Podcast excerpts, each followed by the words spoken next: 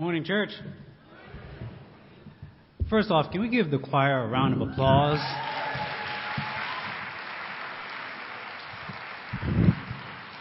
If you haven't figured it out by now, welcome to our Christmas service of the New York City Church of Christ. Uh, my name is Gene Laguerre. I have the privilege of bringing the message to you tonight um, and, well, today. And the community, do not worry. If you're visiting, it will not last to the night, I promise you. Um, but this is a special service. This is the service where we remember um, Jesus. For uh, some of us, uh, welcome back from last year. Uh, and we promise to make this uh, as short as possible, but uh, we are going to try to make it uh, meaningful as well. so, first, let's kick it off with a word of prayer. Heavenly Father God, thank you for just giving, giving us Jesus, Father. Thank you for the sacrifice, Father. Thank you for considering us, Father, and giving your greatest prize to us. Father, I pray that my words be your words as we reflect on this gift you've given us, Father. I pray that we can always strive to be closer to you because of this gift that you've given us. Father, uh, let your words be my words. I pray that you bless this time together. In Jesus' name I pray, God. Amen. So, Christmas is, is a time of the year where it brings up a lot of feelings for individuals. Um, some feelings great, some feelings not so great, right? But every time you think about Christmas, there are specific images that come to your mind when you think about the joy of Christmas. And it kind of looks like this next slide here, right? You think about the presents wrapped under the tree, right? Bringing your kids to see Santa, the kids all joyful, right? Families getting together, eating a meal, being unified in spirit and remembering you know, the, the, the spirit of giving and brotherly love. But for some of us, Christmas creates these images fighting for the gift and the TV you want on Black Friday. Your child screaming their mind off because they don't know why you just put them in front of this weird man that they've never heard of, and you trying to get the thing for yourself and somebody else trying to get the same gift, right? At the same time as Christmas can give and produce feelings of great joy, in all seriousness, it can produce some very strong emotional feelings as well, right? This is around the time where we remember some of our loved ones who have passed. This is the time where those of us who are going through some things, it gets a bit more stressful. It feels a little bit heavier during the holidays right? And with all those things going on, right, the, that combination of the good feelings and bad feelings, that conflict going back and forth, it becomes very easy to lose sight of the actual point of the holiday in the first place. Right? As we're going through the hustle and bustle, as we're trying to make it through day to day, it gets very easy to focus on that stuff and lose sight of the reason this holiday exists, which is Jesus Christ.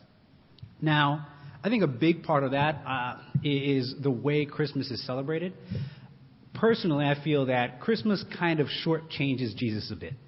Um, for a couple of reasons. I think the biggest one is uh, Christmas is traditionally the celebration of Jesus' birth. Now, I know the, the biblical scholars in the room will probably raise their hand saying, well, technically, he was probably not born on December 25th. Yes, that's true. We can talk about that afterwards. But the fact of the matter is, this is the day we choose to celebrate the birth of Jesus. But that said, celebrating Jesus just for the birth is like celebrating a present just for the wrapping. It's a lot deeper. There's more to Jesus than a baby lying in a manger. Right? The significance of Jesus goes beyond just the virgin birth and it goes into his life. Right? His life is really what we're celebrating, right? The reason why we celebrate. Now, to understand that, I'm going to put it in context, right? Because it's easy to get things in context, in worldly context. So what I'm going to do is I'm going to present Jesus as the world's greatest gift. I'm going to argue that the greatest gift we've ever gotten is Jesus. Now, for those of you who are still about to do your Christmas shopping literally in the next 48 hours, this will also help you because I'm going to give you some pointers on how to give a good gift, and I'm going to compare that great gift to the gift of Jesus. So, the first thing a gift should be is useful right? A gift should be useful to the person receiving it, right? So, word of advice do not give a set of steak knives to your vegan friend.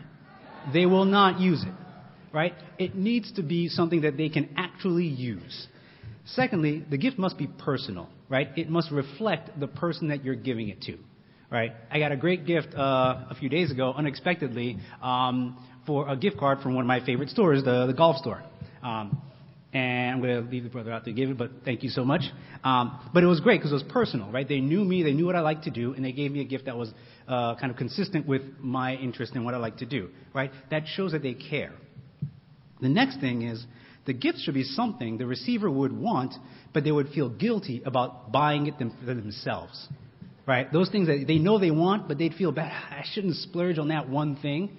But if you give it to me, I'll, take it. I mean, I'm not going to send it back if you give it to me. But I'm, I don't feel right just going out and getting it.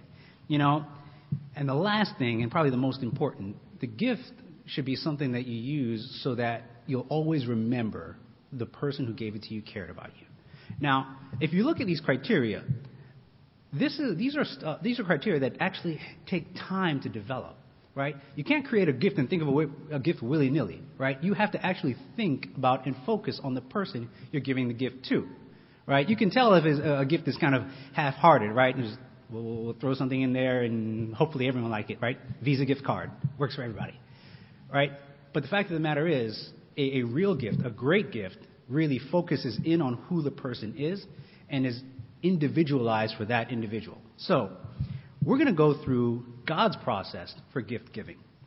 And we're going to go through how Jesus' birth was planned.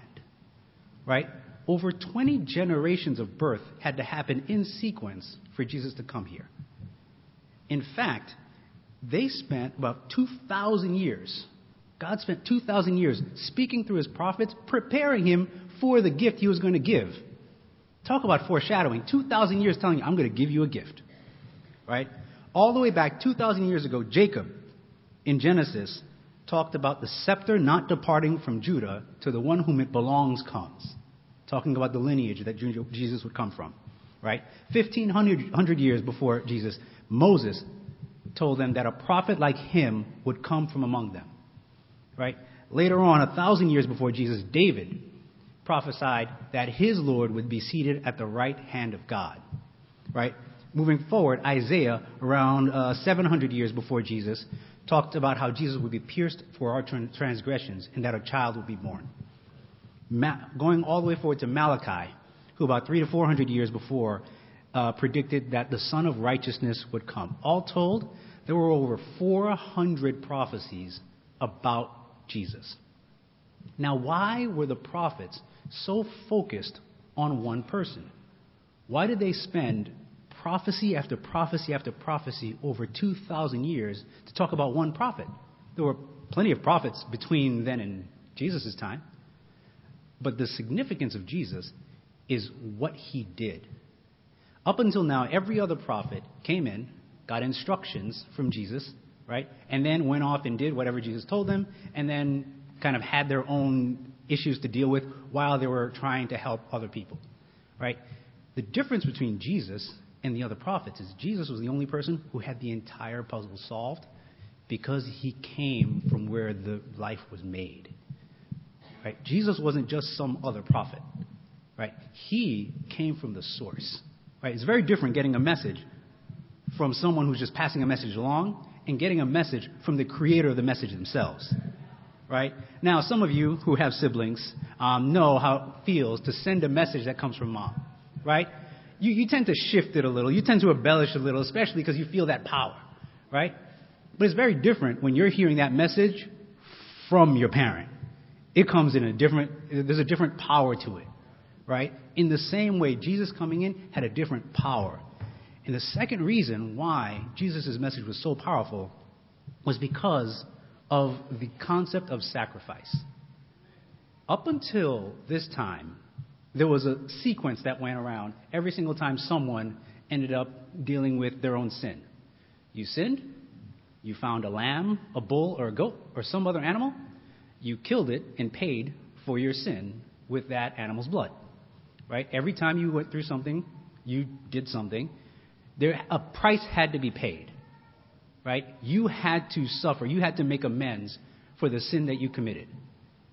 Think of it this way eye for an eye. You took someone's eye, guess what? You lost your eye. Now, you took a tooth, you lost a tooth. That, that's how it worked up until then. And those rules, that opportunity was only afforded to you if you happened to be in the Jewish lineage or lucky enough to kind of convert into Judaism. Everyone else, you just don't have a chance. That was life before Jesus. Right? So basically, the cost for your sin was whatever you could afford to give. Now, fast forward over and turn with me to John chapter 10.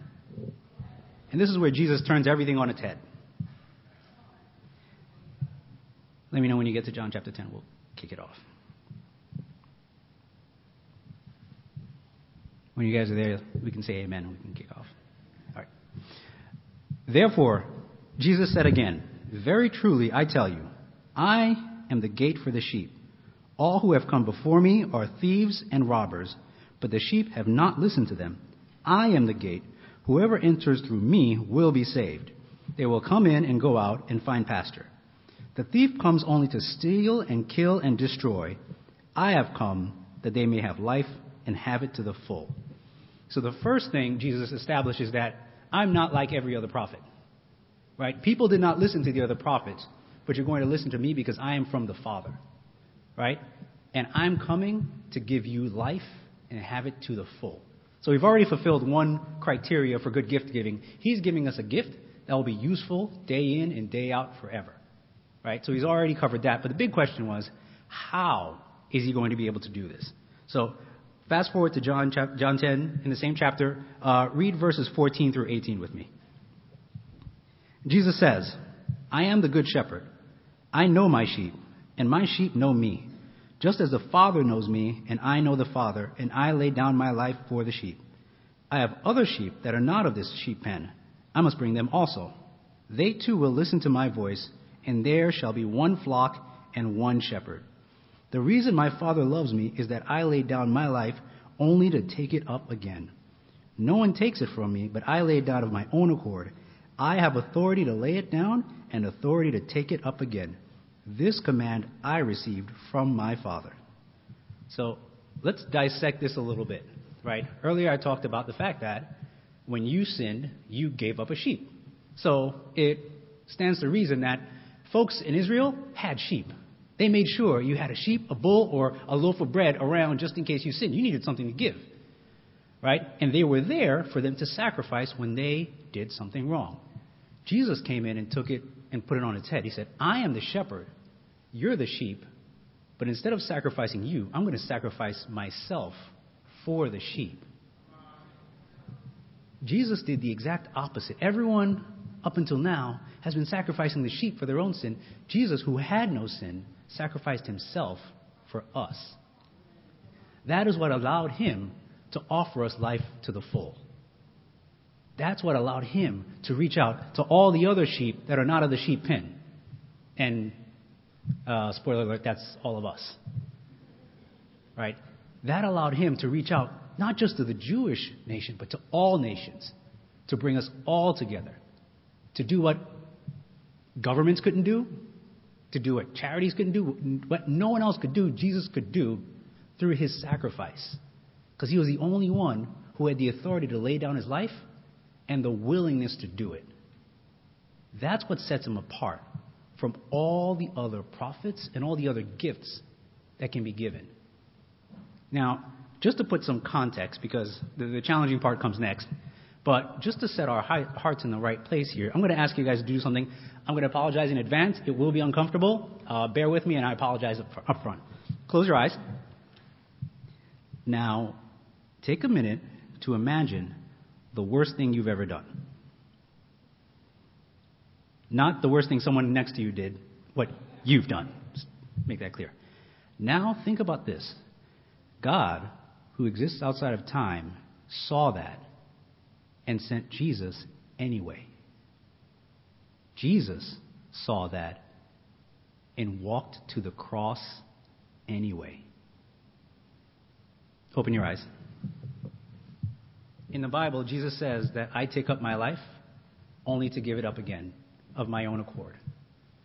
Jesus highlights the fact that he knew what happened. And if you have questions about that, you can read in John where Jesus starts predicting what people will do before they do it, especially to Peter, to highlight the fact that he can see the sins before it happens. But despite that, he chose to go to his death anyway. Not because we deserved it, but because of how great his love was for us. So, as we review that, let's go back to the criteria for a great gift. Criteria number one, if we can go to that slide. The gift must be useful. Jesus offers us salvation and the chance for eternal life. Criteria number two, it must be personal.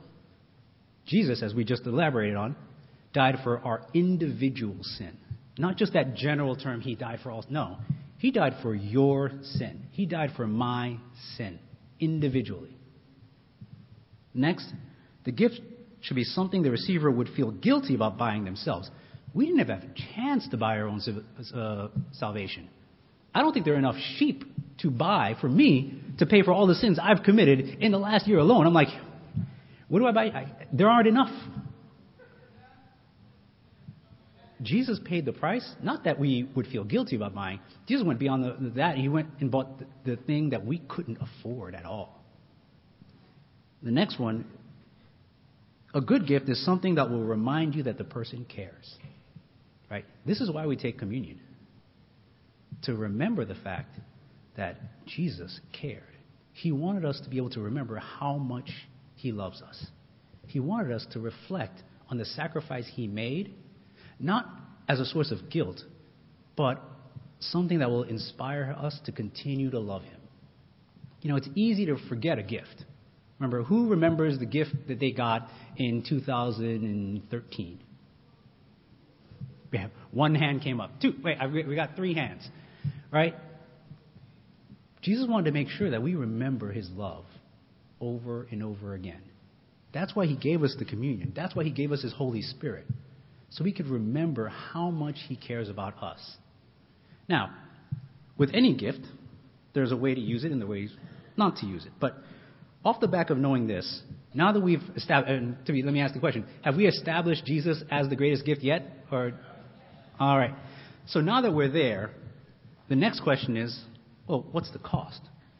What should we do? Right? Because something like this merits a response. In Jesus' expectation is summed up in one chapter, or in one verse. Uh, turn with me to Matthew chapter 22. Are we doing all right? I'm sorry. I hope I didn't depress you with that last example. Uh, let me know when we're at.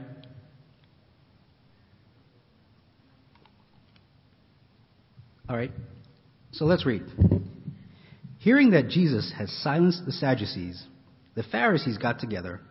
One of them, an expert in the law, tested him with this question Teacher, which is the greatest commandment in the law? Jesus replied, Love the Lord your God with all your heart and with all your soul and with all your mind.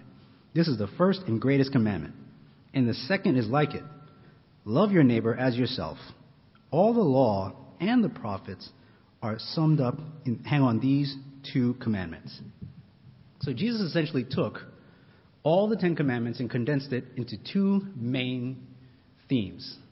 And if you look through every other instruction in the Bible, they all somehow link into either loving God with all your heart or loving your neighbor as yourself. Now, this entails putting God above us.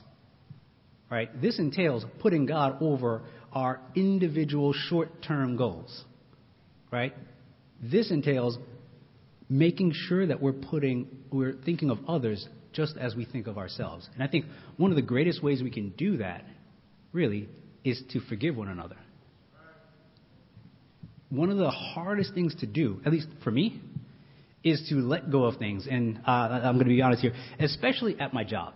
I, I have a fairly stressful job with some very strong personalities. I don't know if you guys can relate to having strong personalities at your jobs. It may just be me. If it's me, I'm sorry. Um, but yeah, we have some very opinionated folks at my job, and it takes time to, to deal with them. And it's easy to, to confuse the person with the sin. Right? And, and over time, you start to merge the two. Again, this is me confessing. I apologize. If you don't deal with this, wait for five minutes. I'll be done with this point.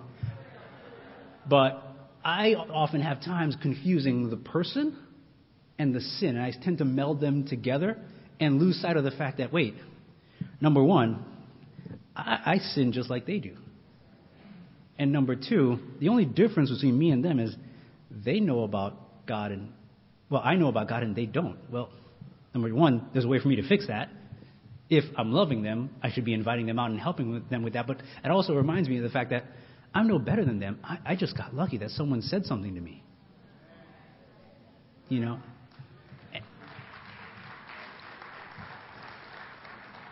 And that helps drive how I treat people, or at least as I try to treat people, as I work this out. Pray for me, folks. Uh, but that's the motivation for how I interact with people and how I make the decisions, or at least I try. And I think this is what God expects for us to try, right? But it all starts with establishing a relationship with Him. And that can only start if you actually open the gift. Now, let me give you guys an analogy. If you can turn to the next slide. Imagine I gave you a gift, a brand new iPhone XS, straight out of the box. Now look under your seats. Sorry, no, don't do that. Don't do that. Sorry, I had an Oprah moment. I apologize. Uh, imagine you got a brand new iPhone XS, right? And then two weeks later, I come to you and I ask you, hey, how's that phone going? How are you doing? How do you like it? Was it great? Are you having fun? Are you downloading apps? And then you tell me, well, actually, no. I'm kind of still using my old phone. It still kind of works. Right? I mean, yeah, the screen's cracked, but if you squint really, really hard, you can kind of see who you're talking to. All right. Would that make any sense for me to have a brand new iPhone XS, but still use my broken old Razr? This is how God feels when He remembers that He's offered Jesus and we don't take what He's offered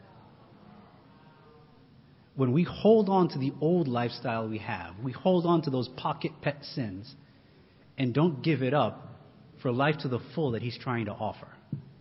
Just as much as it doesn't make much sense to stay with that old raggedy phone, and listen, I am guilty of uh, holding on to old raggedy phones, as those of you who know and have made fun of me for years. When I get a phone, I tend to.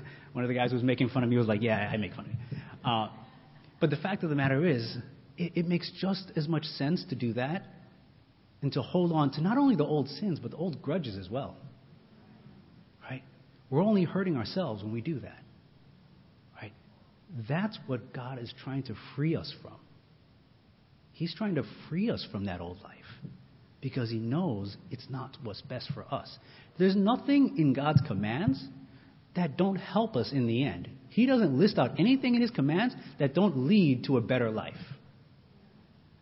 So it's, it's the ultimate win win, right? The cost is something that gives back to you.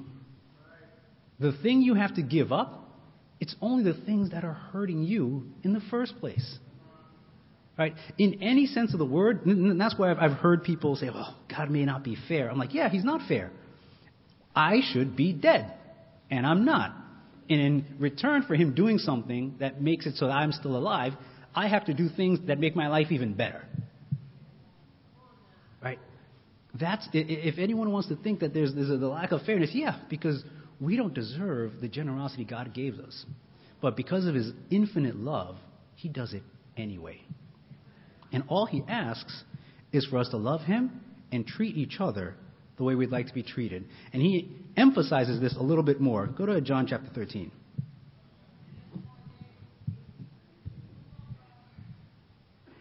we're going to start in verse 34. A new command I give you love one another as I have loved you. So you must love one another.